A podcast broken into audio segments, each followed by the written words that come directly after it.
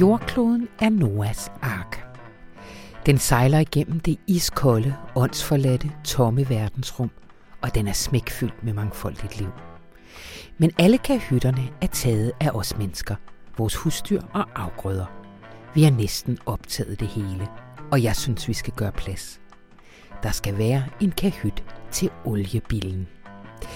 De ord, de tilhører Hans Henrik Brun, som er lektor ved Biologisk Institut på Københavns Universitet. Og han er en af dem, der over sommeren fortæller om deres yndlingsinsekt i Dagbladet Information. Men hvorfor skal vi høre om dem? Det vil journalisten bag serien, Otto Lærke Christensen, svare på lige om lidt, hvor du også finder ud af, hvad pragtbuksebien bruger sine pragtfulde bukser til, og hvorfor det er så fedt, at den blå oliebille ikke er god for noget som helst andet end sig selv. Jeg hedder Anna von Sperling, og jeg vil prøve at gøre mig lidt nyttig øh, i de næste 40 minutter, fordi det er simpelthen den aller sidste ordinære radioinformation inden sommerferien. Og når jeg siger ordinær, så er det naturligvis fordi, at mens jeg taber i Ludo i et sommerhus i havlvejr et sted, så har vi jo legnet noget op til dig, der er helt ekstraordinært. Mere om det sidenhen, men nu bare velkommen til. Vi får besøg af Rune Lykkeberg selvfølgelig, som har en gigantisk optur over den amerikanske præsident Donald Trump. Jamen, det er rigtigt, fordi i en tale i sidste uge, så sagde han blandt andet sådan her. From day one, my administration has made it a top priority to ensure that America is among the very cleanest air and cleanest water on the planet. Okay. Fordi selvom det her igen synes at rykke grænserne for, hvor galopperende meget man kan have lov til at lyve, så peger det alligevel på, at selv Trump nu ved, at man ikke kan vinde valg uden i det mindste at anerkende, at mennesket også har et naturgrundlag af en slags. Men betyder det så også, at vi kan se frem til et amerikansk klimavalg? Lyt med lidt senere. Men first thing first. Nu skal vi tale om tv-serier.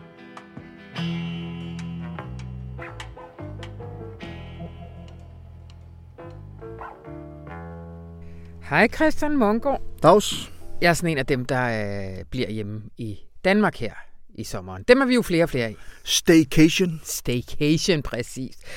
Og det var jo så strålende sidste år, det her samspil mellem global opvarmningskrav øh, om, at vi ikke rejser, og så samtidig øh, brændende varmt vejr. Det var jo så skønt. Det ser ikke sådan ud i år. Christian, allerede nu, så har jeg opbrudt min kvote af serier, der skal ses. Hvad, hvad, fanden, hvad skal jeg kaste mig over? Fire uger foran mig. Altså, jeg kan fylde den første uge i hvert fald. jeg skal jo så snakke med mit barn og sådan noget, så... Ja, bare, han skal vel også se serier, tænker jeg.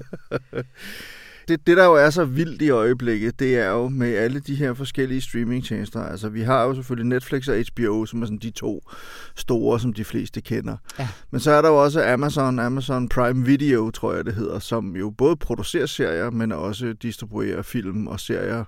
Og der er sådan noget som Seymour og og via Play og sådan noget. Der kommer flere og flere, og nu her til efteråret til vinter kommer den store øh, nye ting, som jo er øh, Disney+, Plus, og oh, så ja. kommer der til at være virkelig gang i den. Men alt det her er sådan set bare for at sige, at øh, udbuddet er indhold, nyproduceret indhold, nye tv-serier, nyproduceret film. Så, så det kan være enormt svært at få overblik, også for en stakkels anmelder der forsøger ligesom at skal finde ud af, hvad skal vi anmelde alle de her serier. Så der er selvfølgelig ting, der ligesom flyver under radaren og sådan noget. Så derfor anbefalede jeg for nylig fire serier, som jeg bestemt synes, man bør stifte bekendtskab med. Ja. Og du vil her igennem ja. øh, udsendelsen, vil, du, vil vi droppe de her serier henover. Ja. Øh, vil du ikke lige starte med den første? Jo.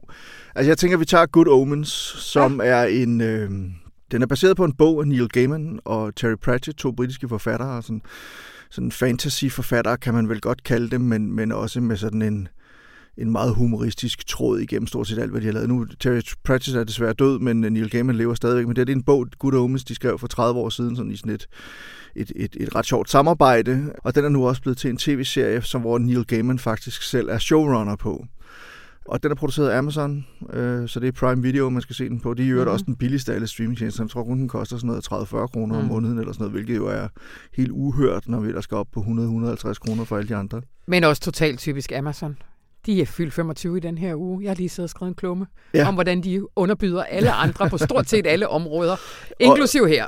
Inklusiv her ja. og på det arbejdsmæssige område ja, og, og lønmæssige område og arbejdsforhold og jeg ja. ved ikke hvad. Så det, det er sådan noget, der må man altså tage lidt med sin egen samvittighed, om man vil se serien eller ej. Ja. Ikke? Men den er i hvert fald god.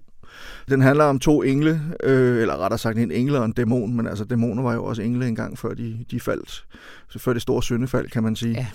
Men altså en, en, øh, en engel og en dæmon, som, øh, som begge ligesom er vidne til menneskets syndefald der tilbage i paradisets have.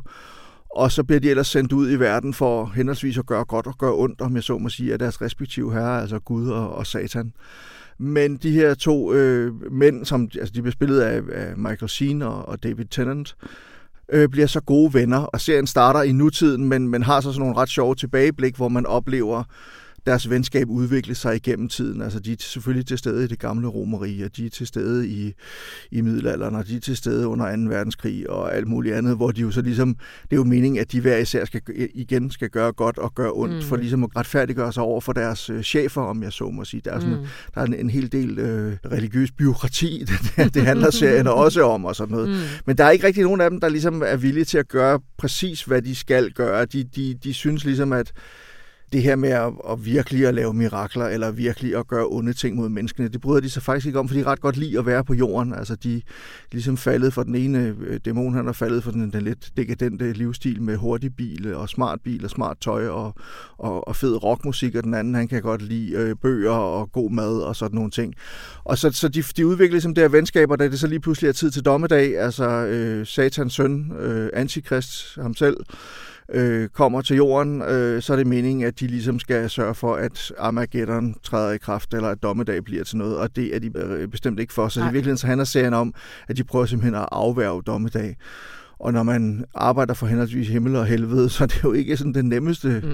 opgave, og, og, og også har ærkeenglen Gabriel eller netop nogle af satans øh, højere hænder på, øh, på, på nakken. Så det er sådan en, en meget, meget underholdende, typisk Neil Gaiman, skråstreg Terry Pratchett serie om ja, netop om nogle af livets helt store spørgsmål, men på en meget, meget morsom måde. Godt. Vi vender tilbage til dig, Christian Mongård.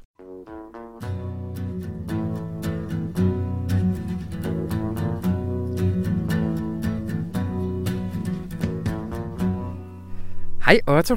Hej Anna. Jeg kunne godt tænke mig at høre lidt om pragtbuksebien. Ja, sjovt du spørger, for den ved jeg nemlig noget om. Ja. Jamen altså, øh, pragtbuksebien, det der adskiller den fra nogle af vores omkring 200 andre biarter, mm-hmm. er, at den, som navnet siger, har de her pragtbukser. Det er øh, nogle behåringer, som den har på bagbenene, og som den bruger til to ting. Øh, den ene ting er, at den øh, kravler ned i blomsterne og henter nektar og pollen, og det sætter sig fast i dens pragtbukser, mm-hmm. og så kan den flyve hjem med det. De her pragtbukser, det er ikke noget, jeg kender det begreb. Altså, er det bare et par pragtfulde bukser, jeg er ikke, jeg er ikke, bukser. Jeg er ikke klar over, om, om der er en eller anden øh, stil i 1700-tallet, som er sådan nogle pluderbukser-agtige okay. typer, men øh, det har jeg ikke undersøgt. Men det ligner et par prægtige bukser. Altså, det er jo sådan nogle, øh, det er jo sådan nogle lidt tykke bukser. Ja. Ligesom sådan nogle ballonbukser, tror jeg ja, måske, ja, ja. man kalder det i, i, i moderne tid og, ja. og til mennesker. Ikke? Så det er sådan nogle, ja. øh, ligesom nogle store lår i bukserne, ja. som ja. den har, men som jo ikke er, som jo ikke er bukser, men Nej. som er behåringer. Okay. Og, øh, og som den bruger til det her med at indsamle nektar, men ja. som den også bruger, når den skal bygge øh, nogle huller mm-hmm. i for eksempel en hårdt trampet grussti, så suser den ned med sine pragtbukser, og så tager den sand med op, som den, som den gemmer i bukserne, og så ryster den det, øh, så, så sandet ryger ud, og så suser den ned igen. Ikke? Så den har fået sit navn øh, for de her prægtige bukser, som den bruger til, øh, til de her vigtige ting ja. for den. For den. Ja. Godt. Hvor, hvor, hvor kender du den fra? Jamen, jeg kender den, fordi at øh, jeg har lavet en serie, som handler om øh, yndlingsinsekter. Mm. Øh, en, det er en serie i seks afsnit her i, i avisen, hvor forskere fortæller, hvad der er deres yndlingsinsekter. Og en af forskerne, øh, Beate Strandberg fra Aarhus Universitet, hun fortæller altså om pragtbuksbien. Mm. Øh, nogle af de andre, de fortæller om, det er den blå oliebille og mushumlen og humleæder og milemøllet og skovmyren. Det er nogle af de insekter. Som vi kommer til at møde i øh, vores øh, sommer tillæg højsæson Ja, herover de præcis. næste uger. Yes. Hvorfor, hvorfor laver du sådan en serie? Jamen, tanken var, at øh, vi har i Information jo dækket øh, natur og miljø tæt i mange år, og øh, de seneste par år, eller de seneste år, er der kommet en række rapporter, som har handlet om, om biodiversitet. I 14 der kom en rapport, som handlede om den 6. masseuddøden, øh, som ligesom handlede om, at, at arterne dør i et tempo, som vi ikke har set mage til i, i mange millioner år, mm. og derfor kan man sammenligne det med nogle af de tidlige sådan pludselige fald i biodiversitet på kloden. Så kom der en rapport i 16, som handlede var et stort tysk studie af antallet af insekter, øh, som påviste en massiv nedgang. Og så for nylig er der udkommet en FN-rapport, mm. som samler en masse andre rapporter, som viser det samme billede, altså at vores biodiversitet i det hele taget er i nedgang, men især insekterne. Og dem skriver vi jo grundigt om her i avisen, men, men jeg tænkte også, øh, jeg blev alarmeret over at læse de ting, øh, som mine kollegaer skrev om det. Jeg tænkte, hvordan kan vi ligesom holde fast i den diskussion mm. i, i det tema, og, øh, og kom så til at tænke på, at øh, kan vide, hvad forskerne sidder og tænker, og kan vide, hvad deres yndlingsinsekt egentlig er. Og det blev så mm. til det her Men hvad kan man få ud af at gå den vej, altså at zoome helt ind og vel også noget så irrationelt som dit yndlingsinsekt? Det er sådan noget med øh, smag og behag og sådan noget. Det er ikke, altså vi, Ja. er, vi er et meget andet sted henne, Ja. synes jeg. Ja, altså, ja, det er ikke sådan, vi har ikke kåret det bedste insekt objektivt. Det er, det er helt subjektivt, men sådan må det altså blive. Men jamen, altså, tanken er jo også, at, øh, at, at for at kunne beskytte øh, noget, så må man kunne holde af det, og for at holde af det, må man kende det. Det er i hvert fald noget af det, som nogle af forskerne siger. Ikke? Mm. Og hvis vi ikke øh, kender øh, vores insekter, for eksempel, så vil man typisk opfatte dem som, øh, som irriterende. Øh, de stikker, eller de kravler rundt på terrassen, eller de går i vores mad, eller i vores affaldsspand, eller hvad ved jeg. Mm. Så på den måde øh, kan man sige, det De er- minder os jungiansk om vores omklamrende mor. Det, jeg ved ikke, om det er det. Der er det kan mange, også, bange det kan også være, at de bare bider. Men det kan, det kan godt være, det er dybere end det, der jeg har aldrig tænkt over. Men det er det jo nok. Øhm, nej, så, så det, som nogle af forskerne i hvert fald siger, det er, at man øh, at, at de kunne godt tænke sig, at der blev skabt en, en tættere forbindelse til insekterne ja. eller til naturen i det hele taget, ikke? fordi man er sådan rimelig, rimelig fjernt fra det i dag. Jeg har gået og tænkt på her på det seneste, det her med, at, med den her sådan klimadepression, som øh, vi har jo set flere beskrive sådan helt mm. Mm. konkret med dem selv, men som måske også øh, i hvert fald kan være en, øh, en, øh, en kollektiv fare i der, hvor vi er lige nu, at vi ligesom bliver sådan helt paralyseret af den store udfordring og sådan noget. Jeg kan mærke på mig selv, at det der med at øh, være i naturen og lære om naturen og sådan noget, på en eller anden måde er det bedste middel mod det. Hmm. Ja, Altså, at, at tiden ligesom øh, kalder på, at vi, øh, at vi kommer tættere på grunden til, at den her kamp er ved at kæmpe. Ja, helt klart. Altså man, øh, man oplever, nu har jeg jo ikke engang været ude i naturen, Nej, nej, nej, det- og, ja. men alene ved at, at sidde og tale med, med de her forskere eller samlere, eller hvad det har været, og høre deres formidling af, når, hvornår har pragtbuksebien, øh, hvornår har du oplevet den i aktion? Og så Ja. høre dem fortælle om, jamen nu skal du høre, da jeg kom gående med en veninde på en hårdt trampet grussti, og jeg så de her pragtbuksebier, som var i gang med at grave et hul og sådan noget. Altså, øh, der bliver man jo øh, sådan intuitivt interesseret og rørt øh, af det, ikke? Og øh, det, øh, det, det, jamen, så det kan jeg da helt, helt klart Mm, genkende. mm. Men jeg må, må nu sige en, en pointe, som jeg, som jeg, som jeg, som jeg blev meget, øh, som, som jeg synes var, var, var vigtig, som, øh, som Hans Henrik Brun fra Københavns Universitet øh, kom med. Øh, som egentlig måske også er lidt en kritik af hele den øh, diskussion, vi har om biodiversitet. Hans yndlingsinsekt er den blå oliebille. Og det, der var interessant øh, ved det, han sagde, var, at jeg spurgte ham, hvorfor er det dit yndlingsinsekt? Mm. Og så siger han så, jamen, det er, fordi den ikke har nogen funktion. Og det, som ellers tit i de her, rapporter, som jeg nævnte i starten, bliver fremhævet, det er jo, at den biodiversitetskrise i virkeligheden er en krise, en økonomisk krise og en landbrugskrise for os som mennesker. Fordi hvis der ikke er nogen bier for eksempel, så er der ikke nogen, der kan bestøve, og hvis der ikke er nogen af en masse andre dyr, så er der ikke noget foder til vores, øh, til vores husdyr, så kan vi ikke få noget mad. Men det han sagde, at det kan man selvfølgelig godt se det som en krise for os mennesker, men han opfattede det egentlig som noget, noget vigtigere. Og den blå oliebil, den har ikke nogen funktion, Mm. siger han så, men derfor vil han alligevel godt bevare den, fordi den er jo en værdi i sig selv. Den passer bare sin egen lille bæks, gennemfører sin livscyklus uden at bestøve noget som helst, og, og, og så dør den. Men mm. siger han, det er jo det, det smukke ved naturen, og hvis vi gerne vil bevare den diversitet, hvis, medmindre vi vil leve på en planet, hvor man måske kun har brug for bierne til at bestøve, to biarter til at bestøve og nogle høns til at lægge æg, og så ellers bare også mennesker og så nogle kornmarker, siger han, der har han ikke lyst til at bo. Nej. Og det synes jeg også bare er et øh, udover, altså et enormt ja, stærkt det, argument ja. for, øh, for øh, at, øh, at passe på naturen. Og det skriver du en leder om i torsdagsvis? Ja. ja altså der, og den linker jeg selvfølgelig til. Den blå oliebil nævnede du lige. Ja. Kan du ikke sige lidt mere om den? Jo, det kan jeg nemlig sagtens. ja, men den blå oliebille er, øh, altså, er faktisk enormt flot. Øh, hvad hedder det? Den er cirka 4 cm lang, mm-hmm. som er relativt stor for, for en bille. Altså, det er ligesom en legomand. Og hvis man forestiller sig ja. ligesom en legomand, som var en bille, helt sort, men med sådan et blåligt skær, ligesom metal. Ja. Og så har den seks ben, og så sådan to meget lange øh, følehorn, som ligner også sådan en, en metalkonstruktion. Ikke? Så, øh, så fantastisk flot øh, og, og lidt uhyggelig. Og uden nogen som helst nytte. Uden nogen som helst nytte. Tusind tak, Otto Lærke. Ja, selv tak.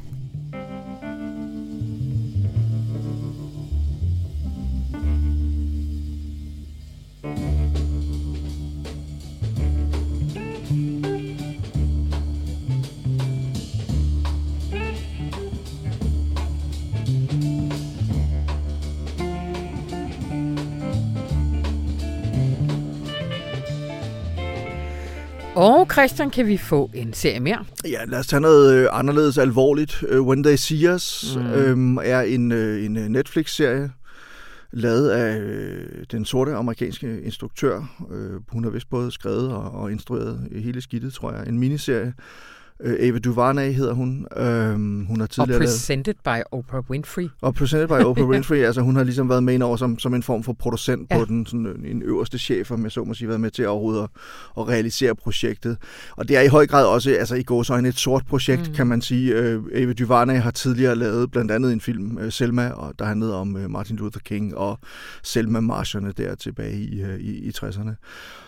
When See Us handler om, om The Central Park Five, altså mm. altså fem drenge, var det jo ikke engang unge mænd, det er simpelthen fem drenge, de fleste af dem under den kriminelle lavalder, som en gang i slut 80'erne blev arresteret af politiet, beskyldt for at have voldtaget og mishandlet en hvid kvinde i Central Park, og endte faktisk med også at blive dømt for det, selvom der var så meget en tvivl om, hvorvidt de var skyldige, og det viser sig jo så også, at der var en masse manipulation med beviser og trusler og intimidation, intimidering, hedder det, mm.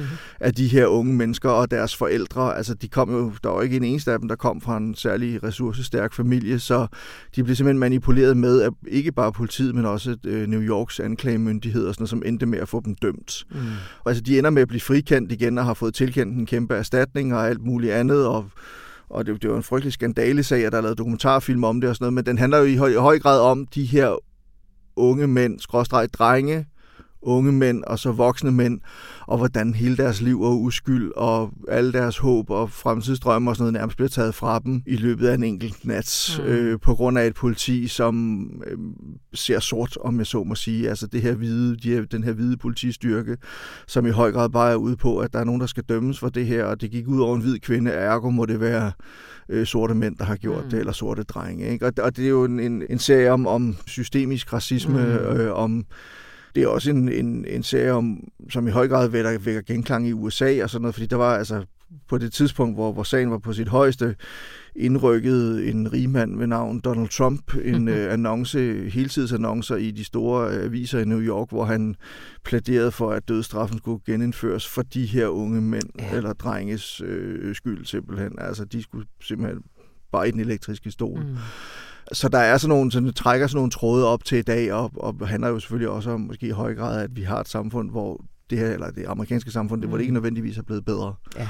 Men altså, hvor den her systemiske racisme stadigvæk findes, og hvor man stadig dømmes på, på baggrund af ens øh, religion og ens hudfarve, mm. og ens, måske også ens seksualitet og sådan nogle ting. Så, så det er en meget, meget aktuel serie, samtidig med den også er simpelthen så hjertegribende og så hjerteskærende ja, i forhold til at følge de her øh, børn her. Det er det, jeg er ellers relativt kold i røven, når det kommer til fiktion, og øh, endda til true crime af forskellige øh, slags. Men jeg kunne faktisk ikke holde ud at se den. Jeg ved ikke, om jeg var særlig sensitiv den aften. Mm. Jeg kom sådan to tredjedel ind i første afsnit, så kunne jeg bare mærke, det er simpelthen for ubærligt, det her.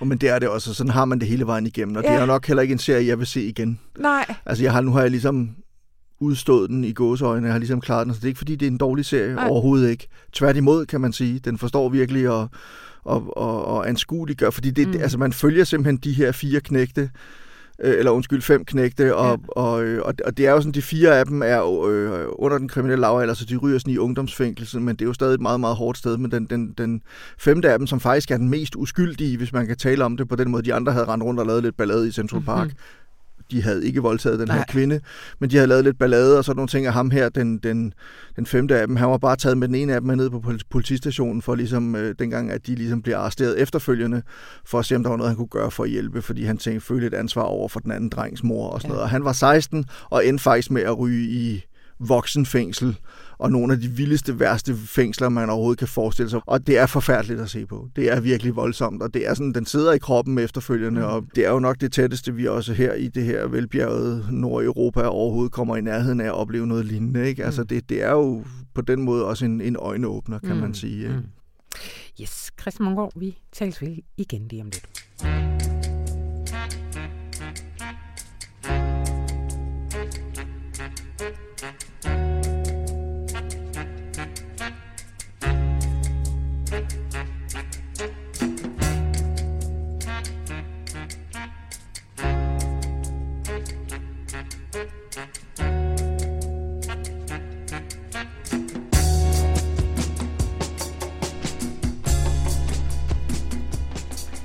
Kan jeg have høretelefoner over turban. Oh yes, yes kan. det lykkes. Susanne Brygge. Præcis. Uh, hej Rune Lykkeberg. Hej Anna von Sperring. Den sidste ordinære radioinformation i denne sæson. Ja, det er vildt. Det er vildt. Det er vildt. Jeg synes, du har gjort det fantastisk. Tak skal du have, Rune. Det var ikke, fordi jeg fiskede. Nej, nej, det ved jeg godt. Uh, vi vender lige tilbage til, hvad der så sker, fordi vi slipper jo ikke nogen så meget som en uge. Det gør vi ikke. Men det gør vi til sidst. Rune, årets sidste optur. Årets sidste optur, det er jo faktisk øh, meget lidt, vi har talt om Donald Trump i meget lang tid. Det er, er det ikke rigtigt? Det er rigtigt. Men øh, mandag i denne uge, der gav Donald Trump en meget speciel tale. I The East Wing of the White House, der holdt han tale, hvor han pralede med sine enorme bedrifter inden for den grønne omstilling. Og han sagde, at USA var de bedste i verden, og det er den reneste luft, og de og de mest krystalklare vandløb, den største reduktion i CO2-udledning.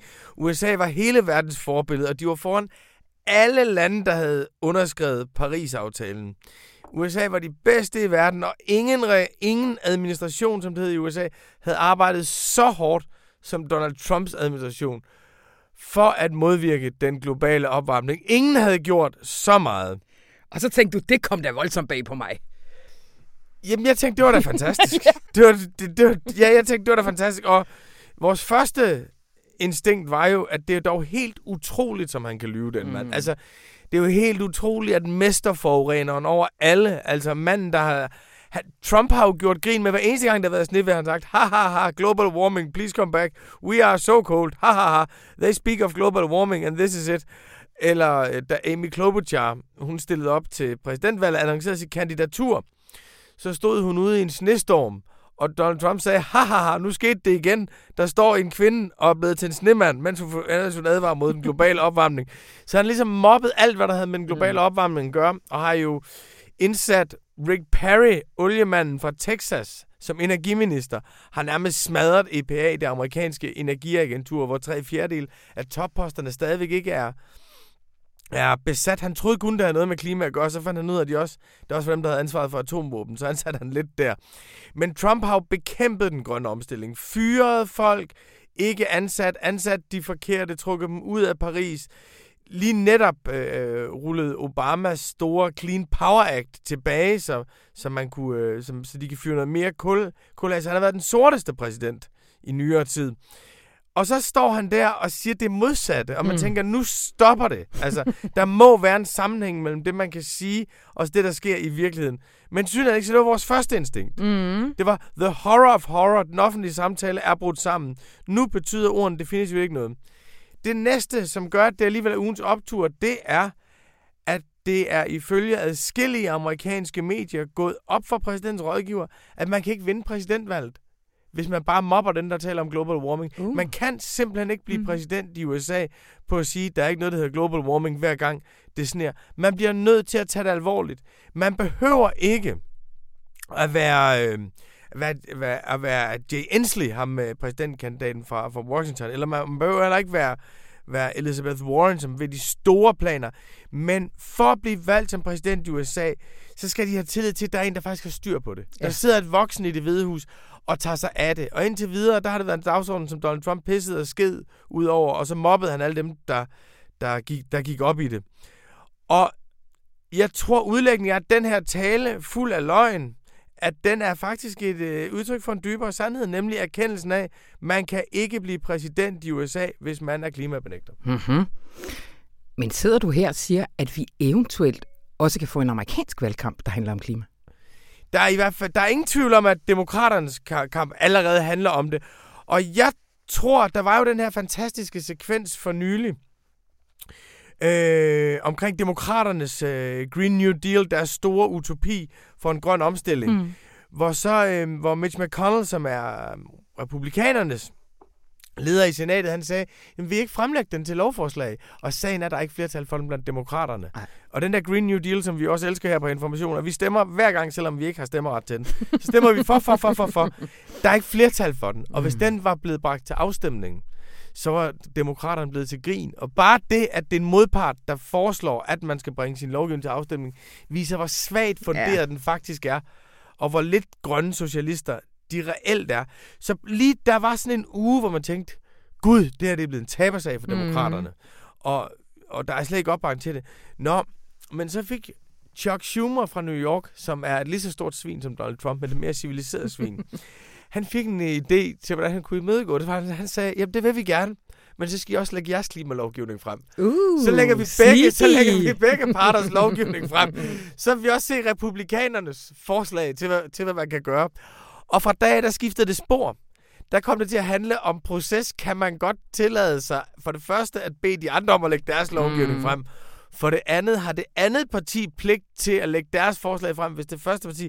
Og der gik den op i proces. Men udkommet var faktisk en erkendelse hos republikanerne, at det ikke at gøre en indsats imod den globale opvarmning er en tabersag i USA.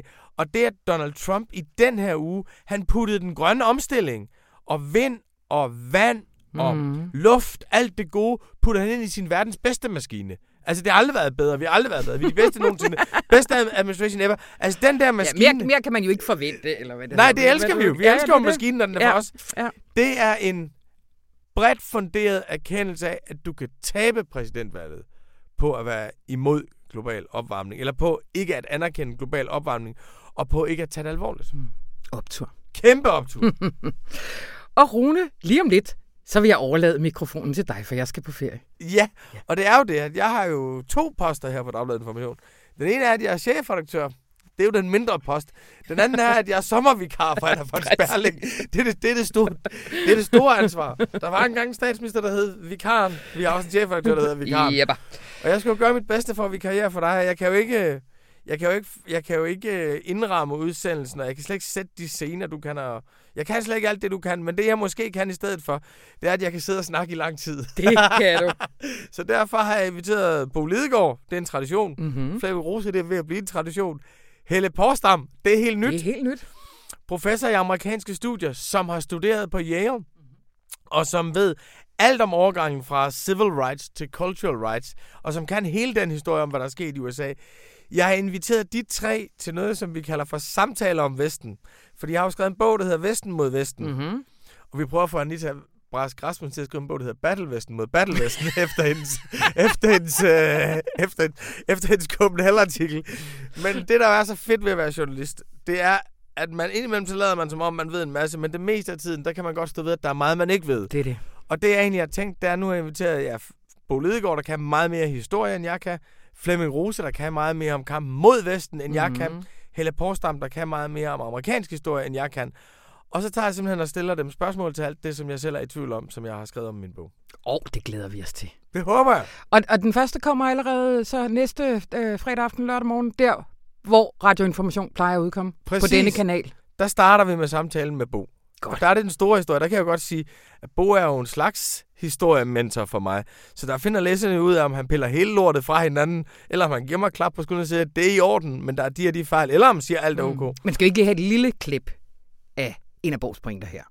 Hvis vi har en meget stor del af verden, for eksempel 1,23 milliarder mennesker med meget høj økonomisk vækst, der indretter sig på en anden måde end os, er opgaven så ikke at finde ud af, hvordan vi kan sameksistere og samleve med hinanden. Blandt andet jo fordi vi også har nogle fælles problemer, som vi skal løse i fællesskab. Og vi i øvrigt økonomisk og socialt er meget stærkt afhængige af at kunne handle med hinanden og kunne udvikle teknologi. Så, så det, at du erkender, jamen der er nogle fundamentale forskelle, det behøver jo ikke føre til konklusionen, og derfor må vi bekæmpe dem, til vi vinder, og de taber.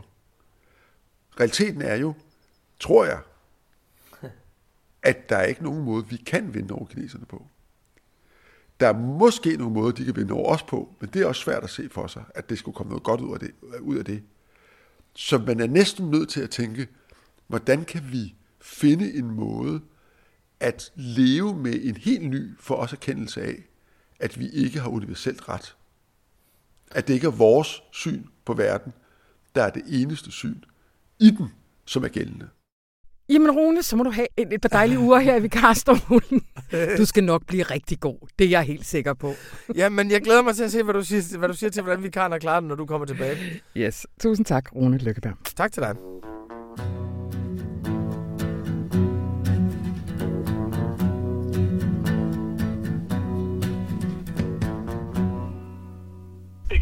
Hej Christian, det er Anna. Hej Anna. Hej, hej. Går det godt i København? Det går strålende i København. Vi er lidt mere sådan efter sidste uge lidt bekymret for, hvordan det går nede hos dig. Åh oh, ja, det kan jeg godt forstå. Ja, hvordan, hvordan øh, du er lidt vred, men også lidt ensom. Kombination, som var lidt bekymrende. ja, det kan jeg godt forstå. Det kan jeg godt forstå. Ej, jeg har det bedre nu, synes jeg. Du jeg har det bedre nu. Jeg har mest af vreden ud af kroppen gennem vredesudbrud på det, som vi så kalder forskellige platforme. så, så nu, går det, nu går det en anelse bedre.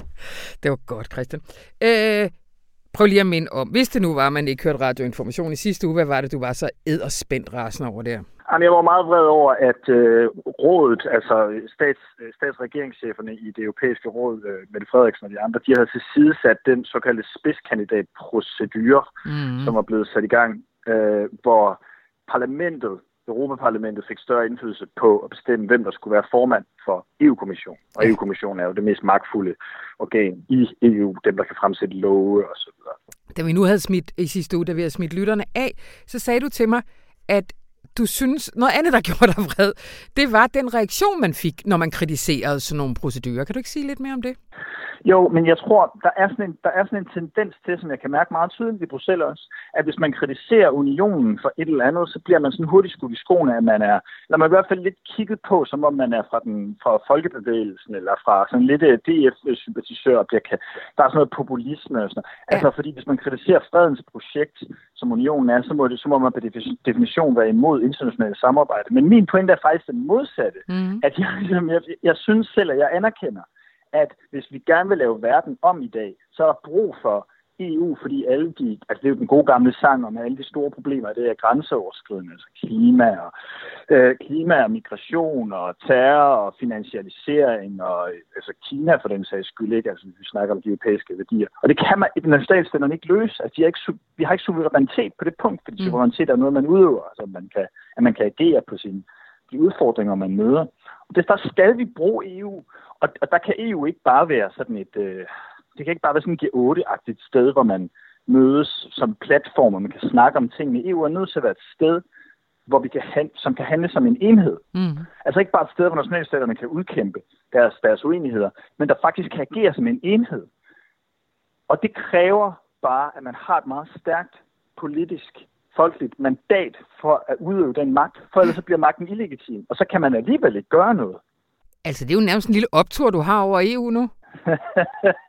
Men jeg har stor optur yeah. på over, over den europæiske union som, som, øh, som, øh, som fænomen generelt. Altså, det har jeg virkelig. Netop fordi det er vores eneste måde at ændre verden på, Ja, og, og, og, ja. og, kan gøre det sammen. Christian, før at øh, det bliver for optursagtigt, så prøv lige at give os en lille, en lille overflyvning. Hvad, hvad er der sket, siden vi talte sidst i forhold til det her med posterne? Jamen, der er sket det, at øh, Ursula von der Leyen er i Bruxelles igen, hendes øh, fødeby jo, mm. og den her gang er hun inde i parlamentet og gør sine hoser grønne i de forskellige grupper i parlamentet. Hun taler med de liberale, med socialdemokraterne, med de konservative, fordi det jo er dem, der skal godkende hende i sidste ende. Altså hun er kun nomineret af statsregeringscheferne. Og på tirsdag skal de så efter planen, medmindre det bliver udskudt, sådan er det jo hernede, efter planen skal de stemme om at godkende hende som kommissionsformand. Så går hun rundt, og så snakker hun, og siger hun, så lover hun, at men jeg skal nok være hård med retsstaten øh, mod Polen og Polakker. Nå, men jeg skal også, når klima, det har jeg godt hørt, har snakket om. Altså, altså så går hun ligesom sådan og forsikrer dem om, at de sagtens skal stemme for hende. Ikke? Ja. Øh, så det, det, det er der, vi er nu. Og, og hvornår stemmer de så? På tirsdag. Det er på tirsdag. All right. Og så skal ja. jeg lige høre, er, har de taget røven på Margrethe Vestager? Ja, jeg ved det ikke. Nej. Altså, det virker sådan, ikke? Jo. Altså, det kommer an på, hvordan de bliver fordelt, de der porteføljer, men hun har jo sagt nu, van der Leyen, at hun kun vil have én næstformand. Ja. Og det skal være Frans Timmermans. Og så skal Margrethe så også være næstformand. Der er jo masser af næstformand i kommissionen. Så er der en, der er første næstformand, og så er der anden næstformand. Så der er sådan et, der er sådan et underligt EU-hierarki. Og hun skal ikke være den allerøverste spids. Der var ellers lagt op til, at der skulle være sådan en trekant med Ja. vores tyske veninde i toppen, og så Vestager og Timmermans nedenunder. Så vil de også repræsentere alle de tre europæiske partifamilier, konservative, liberale og socialdemokraterne. Men det bliver så, så, så, ikke at blive tilfældet alligevel. Jamen, øh, det må vi se, men det bliver jo så på den anden side af sommerferien. Hvornår går du på ferie? Først i næste weekend. Og hvor tror du, jeg skal hen? Danmark. Jeg skal til Danmark. Åh, hvor lyder det skønt. Yes, men øh, vi, øh, vi snakkes ved på den anden side af det. Ja, vi gør. Hej igen.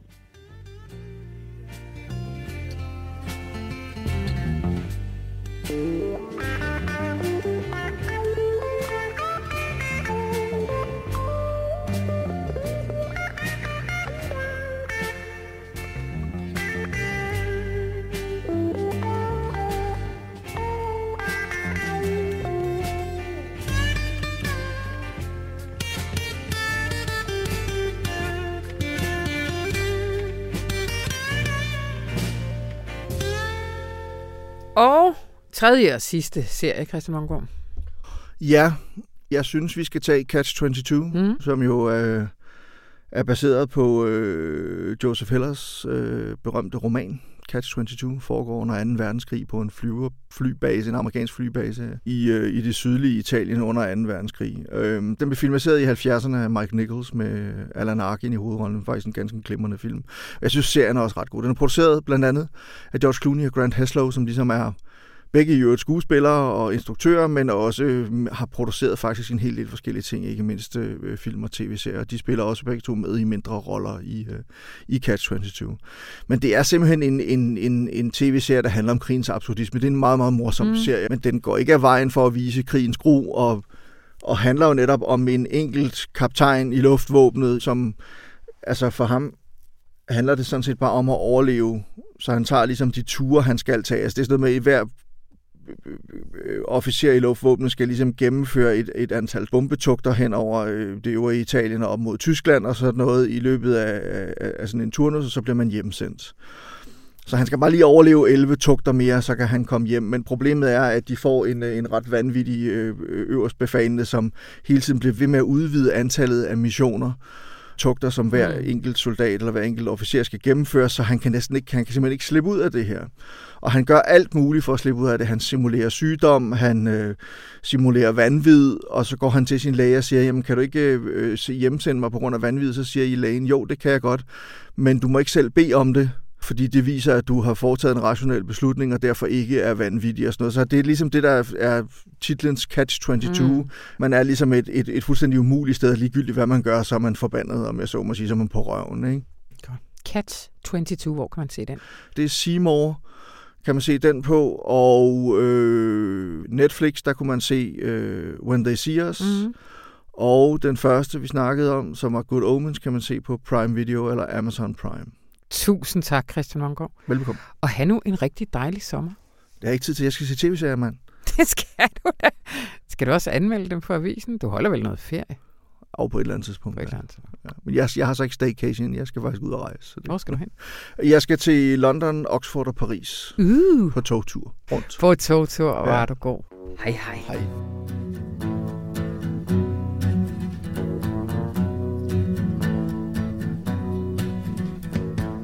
Og nu er vi ved at være ved vejs ende, men lige før at jeg takker helt af, så har vi en lille opfordring, og den har jeg fået en gæst til at levere. Velkommen, Gry Inger Reiter, Tak skal du have, Anna. vores debatredaktør. Det kan være, at øh, faste lyttere kan huske, at vi har snakket om det her før. Repræsentationen af kvinder i vores debatstof. Ja, fordi det er jo ikke sådan, at den er ikke helt 50-50. Det kan man ikke sige, Det kan desværre. man Øhm, vi begyndte i efteråret sidste år, begyndte vi at tælle op systematisk, hvad vi havde af, af kvindelige og mandlige kilder. Mhm. Mm-hmm. Ikke faktisk bare på i debatspalterne, men i det hele taget i avisen. Ja. Og, øh, og efter vi begyndte at have fokus på det, så øh, nu, nu nøjes jeg med at tale på egne vegne. På Ja. debatredaktionen er det, er det lykkedes at løfte snittet, sådan så vi nu lægger på, øh, fra, hvis du kigger på perioden fra januar så frem til nu, der har vi 40 procent kvinder. Øh, og det, er altså, det lyder måske ikke imponerende, men det er væk en del mere imponerende, end, end det vi havde inden da, skal det lige sige. Som var omkring... Jamen, det var sådan noget 30 til 35. Ja. Øhm, men der, men der, havde vi jo ikke, der var vi ikke begyndt at opgøre det så, så øh, systematisk, så derfor så er det lidt svært at sige præcis. Øh, nogle gange lå vi og, og dinglede helt ned på 32. Men, men det, som jeg har så kigget på i tallene, øh, fordi, og det talte vi faktisk også om dengang på. Mm. det tidspunkt, det var, at, at øh, kvinderne skriver simpelthen mindre i deres ferier. Øh, og, og det kan jeg bare se, når jeg kigger på tallene. For eksempel så i sidste sommerferie, der var vi helt nede på 32 procent kvinder øh, af, af skribenterne på Mm. debatspillerne. Det var endnu værre omkring efterårsferien. Der var vi helt nede på 25 procent øh, kvinder, ja, kvindelige for der skulle laves kastanjedyr. Ja, de sad Ja. ja. og lavede kastanjedyr, Ja. ja. imens deres øh, mænd de sad og klimprede inde på øh, tastaturet. Og, øh, og det er jo faktisk sådan, at hvis man bare har skoleferierne, hvis kvinderne bare stopper med at skrive skoleferierne, så allerede der, så kan jeg, som, så kan jeg jo ikke redde den hjem resten Nej, af tiden. nej. Øh, og derfor så vil jeg bare opfordre alle jer kloge, indignerede kvinder, der sidder derhjemme øh, i sommerhuset, alligevel, Mhm. mm-hmm. når det regner udenfor, eller alligevel ikke er super godt vejr, øh, så prøv lige at finde den der debatidé frem fra, øh, fra skuffen, og så sæt jer ned og få det skrevet nu, fordi jeg mangler virkelig meget til at, at komme bare nogenlunde i mål med at lave den sådan den øh, sådan bedre repræsentation, som vi egentlig rigtig gerne For vil lave. os lige om det, fordi det er ikke bare fordi chefredaktøren har sagt, du skal, fordi ellers Nej. kan han blive hævet i presselogen. Nej, ikke? Det er fordi, vi faktisk mener det. Hvorfor Jamen, er det, altså- det er vigtigt? Jamen, altså grund til, at, at jeg synes, det er vigtigt, det er fordi, at, at kvinder har jo... Øhm, der er kvind, kvindelige eksperter på bestemte områder, kan man sige. Altså, der er nogle områder, som vi nu faktisk diskuterer ret meget. For eksempel børneområdet. Der er rigtig mange kvindelige eksperter, og rigtig mange kvindelige kilder, både øh, pædagoger og, øh, og pædagogiske forskere osv. Hvis ikke at de kvinder kommer ind i medierne, så ser vi jo øh, alle mulige øh, mænd, som, som ikke har de faglige kompetencer, kan man sige, diskutere det, eller så forsvinder emnerne helt. Ja. Og det er også rigtig meget det, vi ser, at mm, det man kunne sådan, øh, nu, bryder, nu bliver det meget generaliserende, men mm. kvindeemner, altså bliver diskuteret mindre end mandeemner, og nu sidder jeg og laver citationstegn. Ja. Øhm, det, det er en af farne ved det, men der er jo også bare, altså, lad os, nu er der nogle investeringseksperter, der begynder at se på, om investerer kvinder deres penge anderledes end mænd og så videre, og kvindelige investeringseksperter, der går ud og laver anbefalinger som, til kvinde, kvinder, der gerne investerer og sådan noget. Altså, der er jo bare, øh, selvfølgelig er der variationer inden for Ja. alle de her køn, men, men der er alligevel sådan to store blokke, som agerer lidt forskelligt, og som derfor også kommer med forskellige erfaringer øh, og forskellig viden. Og vi vil jo gerne selvfølgelig øh, gøre, gøre læserne så kloge som muligt, og det kræver også, at vi alle sammen bidrager. Ja. Øh, og kvinderne skal altså lige op så lidt i sommerferien. Godt. Jamen, det er hermed en opfordring. Jeg vil sige tusind tak, fordi I lyttede med. Det her program, det var klippet af Astrid Dynesen, og mit navn, det er Anna von Sperling. Ha' nu en rigtig dejlig sommerferie.